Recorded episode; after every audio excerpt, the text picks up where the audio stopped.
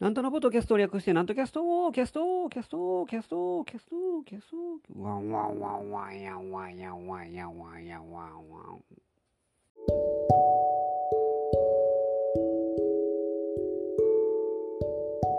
はい、皆様ご機嫌いかがでございますか上方講談会の宮根誠司こと極道なんとでございます。えー、あのー、何ですかね、ニュース見たら、小室さんの結婚会見が行われていたりいなかったりしておりましたが、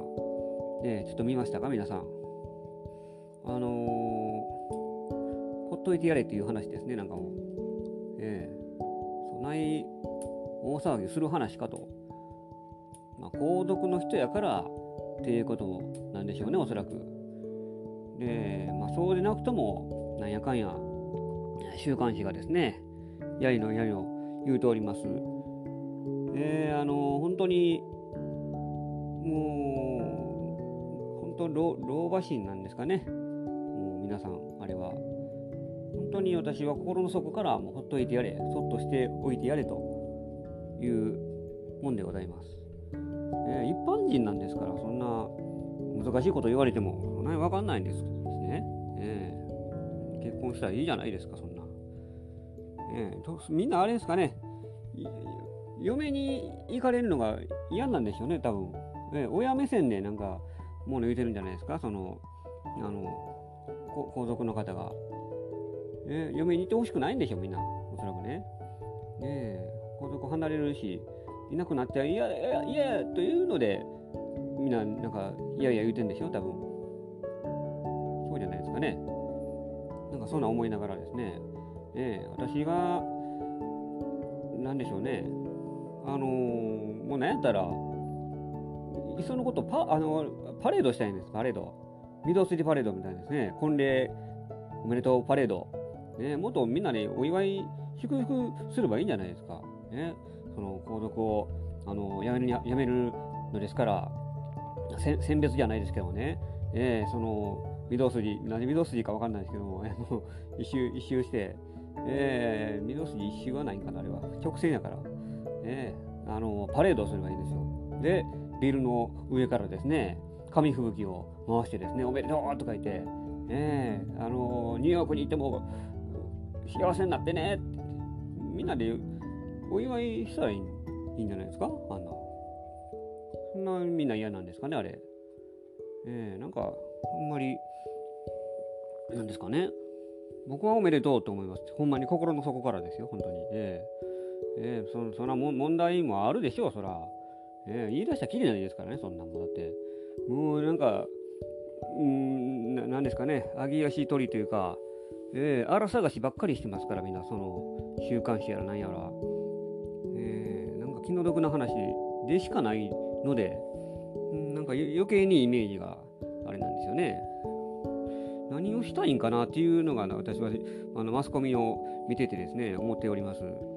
お前たちは何ああら探しをしたいだけなのかと、えそれで結婚を阻止しようとかそう考えてるんじゃないですかね。もう何やったら雑誌社の人間がその皇族の人と結婚したいとかそんな思ってんじゃないですかね。わかんないですけど。なんかふとそんなことをニュースあの最近最近見てるわけじゃんまあ常にニュースを見てますけど、えー、選挙の話とかもしてますし、えー、このこのラジオでは選挙の話はしてないですけど、えー、あの要選挙カーは周りにとあの走っておりますであとですねびっくりびっくりびっくりマークがつくような日本ハムの監督にひょっとしたらあの新庄剛志がなるかならないか、そんなことを言っております。まあ、野球に興味のない方はすみません、あのですけども、えー、今、栗山監督がやっておりましてですね、で、後任に誰がなるかというのが一つの話題でありまして、まあ、稲葉監督、えー、日本代表のその監督でしたね、稲葉さんがなるんじゃないかなというのが有力の子だったのですが、この稲葉さんが日本ハムの GM、フロントの方に回るとかいうとですね、だから監督にならないということがあの分かりました。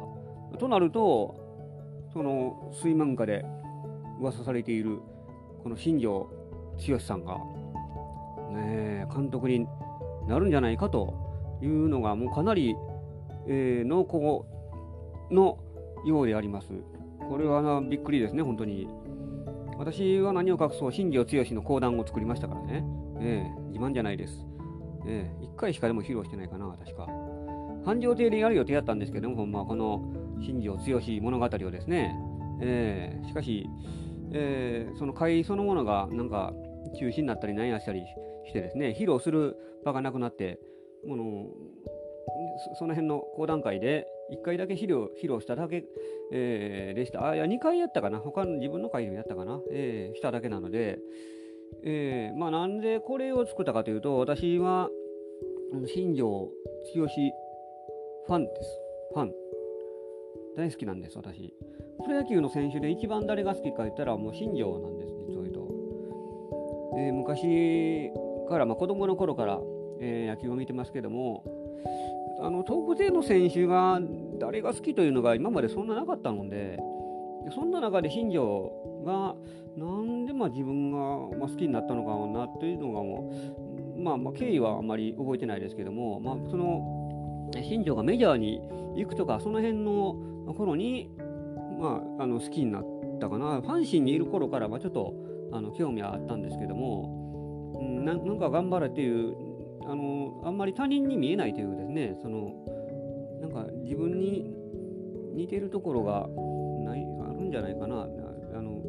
華やかさとかそんなんじゃないですよ。内面的なところでですねなんとなく、えー、相通ずるものがちょっとあるような気がしてであの本を買ってですね。で、まあ、ついでに言うとあのー、講談師になるにあたってもこの新庄剛志さんの本を読んでそれで、まあ、気持ちを後押ししたというのがありますから、まああのー、極端な話、新庄の本を読んでなかったら、江南市にもなってなかったかもしれない。というのが、えー、ありますから、夢を叶えるというですね、えー、ことを体現されているのが新庄さんでございます。その一方で、金銭トラブルやなんかも、まあ、この辞めてからですね、あったようでございます。ね、さっきの小室さんの話じゃないですよ。新庄剛志さんも、まあ、この人は騙し取られた。騙し取られたというかですね、ある方に、あのコンサルタントに、えー、預けていてですね、でそれをコンサルタントの人間が全部横領してしまった。全部です。あの半端な額じゃないですけど、これに20億と書いてますね、本には。20億円。20円置くんじゃないですよ。そんな古典的なギャグだですよ。20億円です。ね。ひどい話ですけどね、もう気が狂うような話です。20億、ああの20億が、だから結局残ったのがたったの2200万円と書いてあります。えー、それでも2200万、2200万ありますからね。っていう、そのあんまその拾いめで考えたらですけども、そうじゃなくて、それよりもやっぱり騙さ騙し取られたというのがこの信用を裏切られたというのが一番あのダメージがあるんじゃないですかね。金額の問題じゃないですね、やっぱり。えー、裏切られたというのが人間、えー、誰しもショックが大きいもんでございます。えあの私もお金持ちになって経営コンサルタントのえー、お金持ちになってから言えっていう話です。ごいだからいつもいつも私がお金持ちになったらとかなんかみんな言いますけどもお金持ちにななってないやないかと。なれるんかという、うん、まあ別にあのいいですけどねそれは。あのなったらっていうその妄想としてね話するはもちろん私もまあやりますからねお金持ちになったらっていうのが、えー、私がお金持ちになったらと言われてもあんまりほんまにでも自分で実感もないですし、イメージも湧かないんですから、何が欲しいっていうのがピンとこないですよね。物欲が結構ないので、私、えー、ちょっと引っ越したいなっていうのがあります。まず、ね、この狭い部屋から、手狭な部屋からですね、ちょっと広いところへ、えー、越したいなというのが少しあります。まあ、それだけだったら、まあまあ、その、その程度かという話ですが、えー、もう少しですね、あのもっと講談のですねこの資料を集めたりしてですね研究に当てたいなという気もしますし、ね、それでも使い切れないぐらいお金を持ってたらお金持ちっていうのはそうですからね、えー、研究やそこら言って資料を集めるとか言ってもそらお金余りますからうんうん千万とかですね、まあ、野球選手だったら1億円プレーヤーとかだったらまあ税金でも半分ぐらい持っていかれるんですかね多分5000万円年年に5000万手取りでと考えたら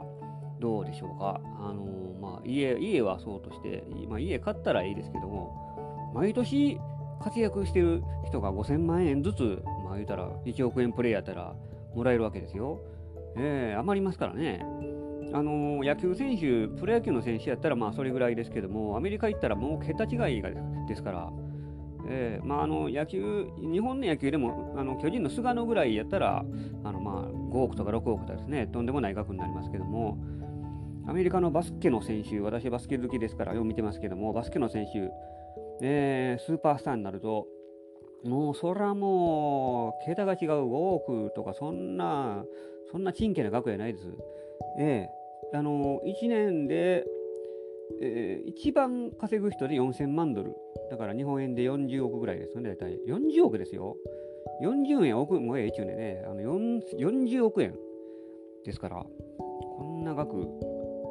あの、何に使っても、どう転んでも逆立ちしても、もう余りますから。ね。あのまあ、そういうぐらいになると、さすがにその慈善団体に寄付したりいろいろするわけですけども、まあ、あのでもですねその一方でこういう、えーまあ、アメリカの特に選手ですねこのバスケの選手で、えー、例えますと、あのー、みんなルーキー新人の頃からもう年俸が最低でも、まあ、1億そのドラフトされた選手で1億円は下らない。まあ、もっと300万ドルか400万ドルだから 3, 3億円ぐらいはもらえるんです。ね、1年目からですよ。もちろんそこから活躍できなかったらまあダメですけども、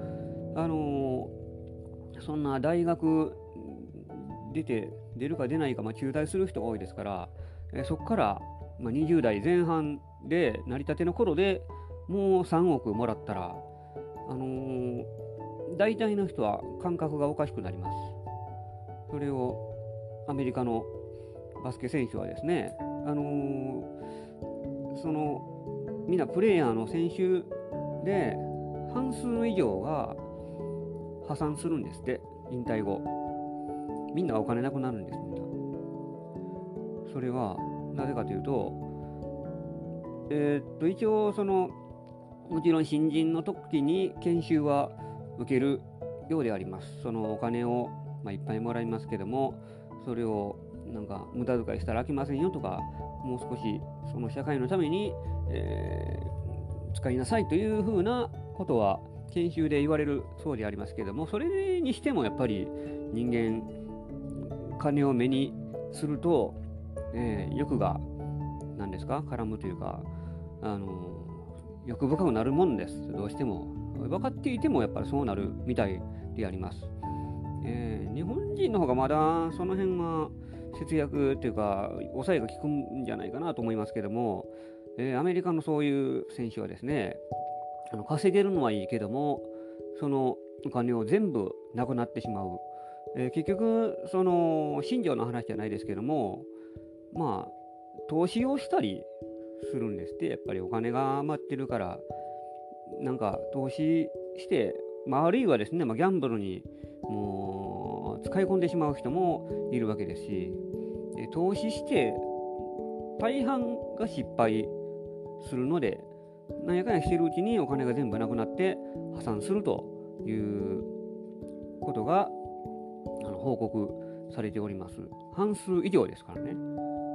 みんもうほぼ半数どころじゃないです。7割ぐらいです、これだから。あのとんでもない7割ぐらいの人が、えー、お金なくすんです。そう考えたら、やっぱり貧乏の方がいいんじゃないかなと思ったりもしなくもない。なんやな。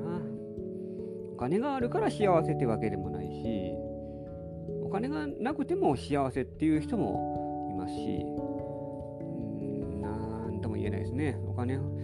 ないもんねだりというやつですから、お金が、まあ私はそんな貧乏人ですから、ね、お金欲しいとは思いますよ、それはもちろん。ないないお金でありますから、お金持ちになりたいなというのは夢を見て、えー、常におります。うん、あのー、まあ、こんな芸人をやるぐらいですから、でも、えー、普通の感覚とは、まあ、ちょっとずれてるところはあると思います。一般一般人、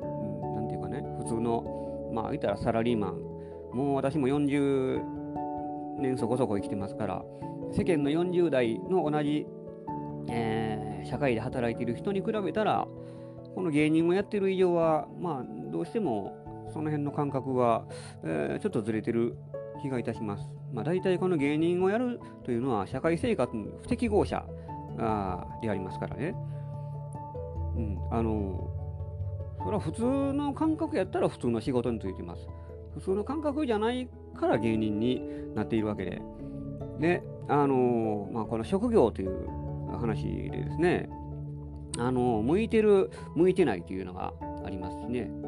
えー、あのお前はこの仕事向いてるからこの仕事したらいいんじゃないかっていうふうに言われて、その仕事を始めた人もいるでしょうし、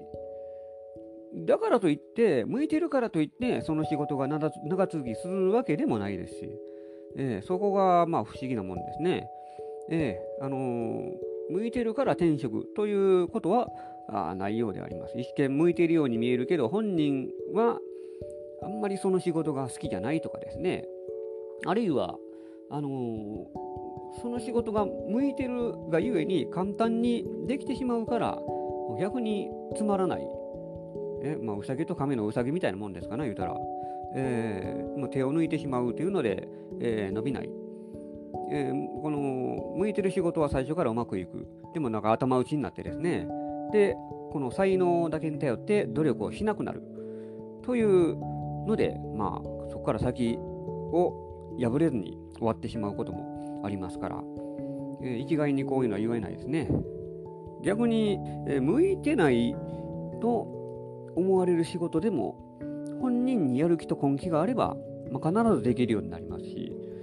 えー、よっぽどの仕事じゃなければ、ね、自分は向いてないと思,、えー、思ってるけど必死にやったら総理大臣になれとかそそんなそこまでは言わないですよ。それはもちろん、え、現実的な話としてですね。自分の手に届くような仕事やる気と根気があればできるようになります。まあ、そう考えたらそれこそ最初からうまくいかない方が逆に本人としては努力もするでしょうし、えー、気がつけばそれであの名を成してですね転職になったりしますからまあ分からんもんですね。あのー、自分はこの仕事は半分向いてるし半分向いてないと思ってます。あのー、芸人になる人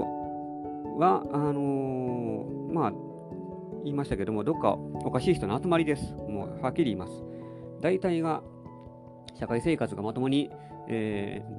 ままあの意味は違いますね。なんか、えー、な集団生活が、集団行動とか、ああいうのが苦手なんですね。会社に入ってなんか同じことをするというのが、大体苦手な人が多いと思います。まあ、自分も私もご多分に漏れずですね、その一人。えー、よく言えば個性的というかですね、えー、オリジナリティが重視するところがあります。まあ、悪く言えば、その協調性がないと、えー、いうのがあります。このうん、まあ、人を笑わしたいとかいう気持ちも私も持っていましたから、まあ、そういう点で、まあ、なりたいというのはあのー、ありました。集団行動私も苦手ですからね、ほんでまた。で、えー、あとはですね、この人前に出て何かするような私人間じゃないですから、もともとは、えー、目立ちたい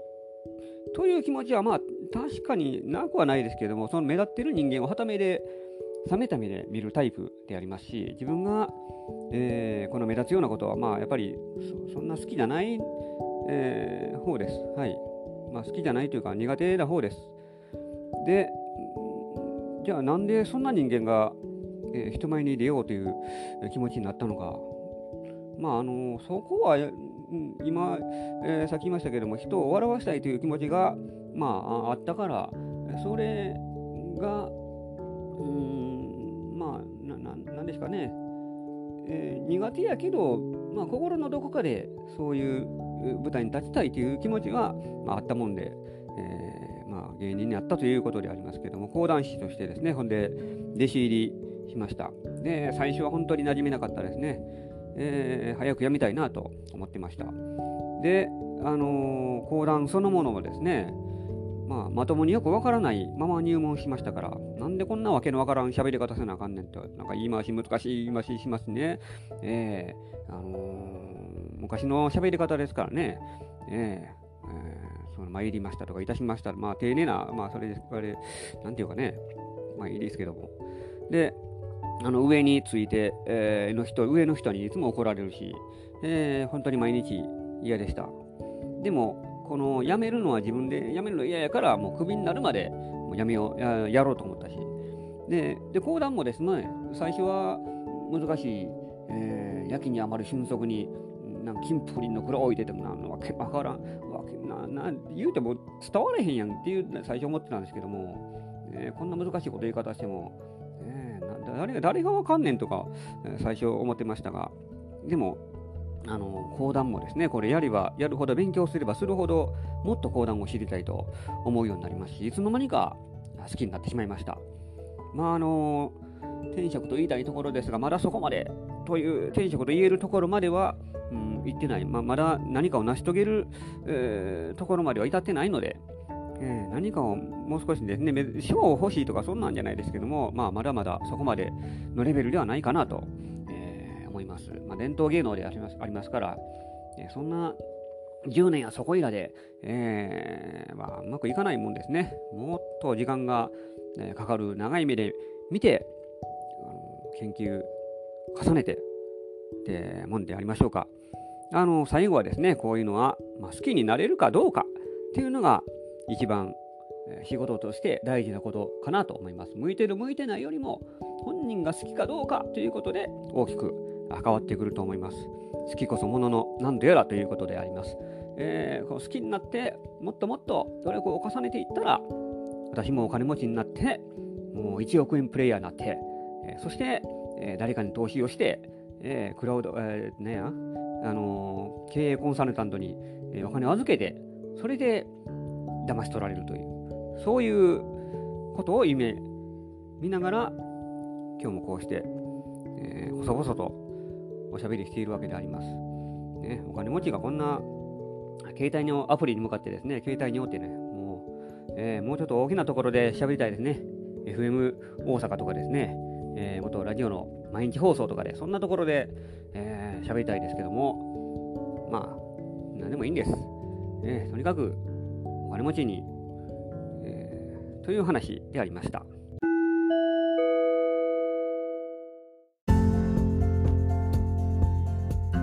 てなわけで今週もお送りしてまいりましたなんとキャストでございます。この番組では皆様からのご意見、ご感想、ご質問を募集しております。私のオフィシャルホームページ、極道なんとオフィシャルホームページにお問い合わせフォームがございますので、そちらにお寄せくださいませ。お待ちしております。で、告知がございます。出演情報でありますが、え11月の1日、月曜日、えー、午後の2時からお昼、お昼ですけども、お昼の会、この花千鳥亭月曜お昼寄せに出演いたします。会場が、えーと、千鳥橋、阪神の千鳥橋降りて5分ぐらいのところに、この花千鳥亭というところがございます。私、極度なんとと、あと、桂ジモンさん、そして桂文五郎さんの3人で、落語2席、講談1席の会に出演いたします。で、えー、っと、翌週、11月8日にも私、2週連続でこの回に出演いたします。でこの時は、私と露野誠さんと桂小大さんの3人でお送りしてまいります。前売りが1000円、当日1200円となっております。月曜のお昼の会でございますので、えー、お越しくださいませ。で、もう一つ、11月の7日、日曜日であります。日曜日の午後3時半というですね、非常に中途半端な時間なんですけども、3時半開演、私の極道なんと講談でカラホリという会を開催いたします。会場が抹茶町の、えー、地下鉄を降りてですね、すぐのところに連というところがあります。そこの2階の和文化伝承協会で、えー、行います。私が3席、えー、お話しいたします。だいたい1時間半ちょっとぐらいかなという会で、えー、私一人で、あのおしゃべりしますので、ゲストも何も入れずにですね、私一人ぼっちの会でございます。で、前売りが1500円、当日1800円となっておりますので、えー、ぜひ、まあ、Twitter や、えー、ホームページのその問い合わせフォームでも結構ですので、ご予約、えー、してくださいませ。あのー、全部椅子席になっておりますので、一応和室の会場でありますけども、椅子をご用意しておりますので、お気軽にお越しくださいませ。お願いいたします。てなわけで今週もお送りしてまいりました。次回もお楽しみに。お相手は極度なんとでございました。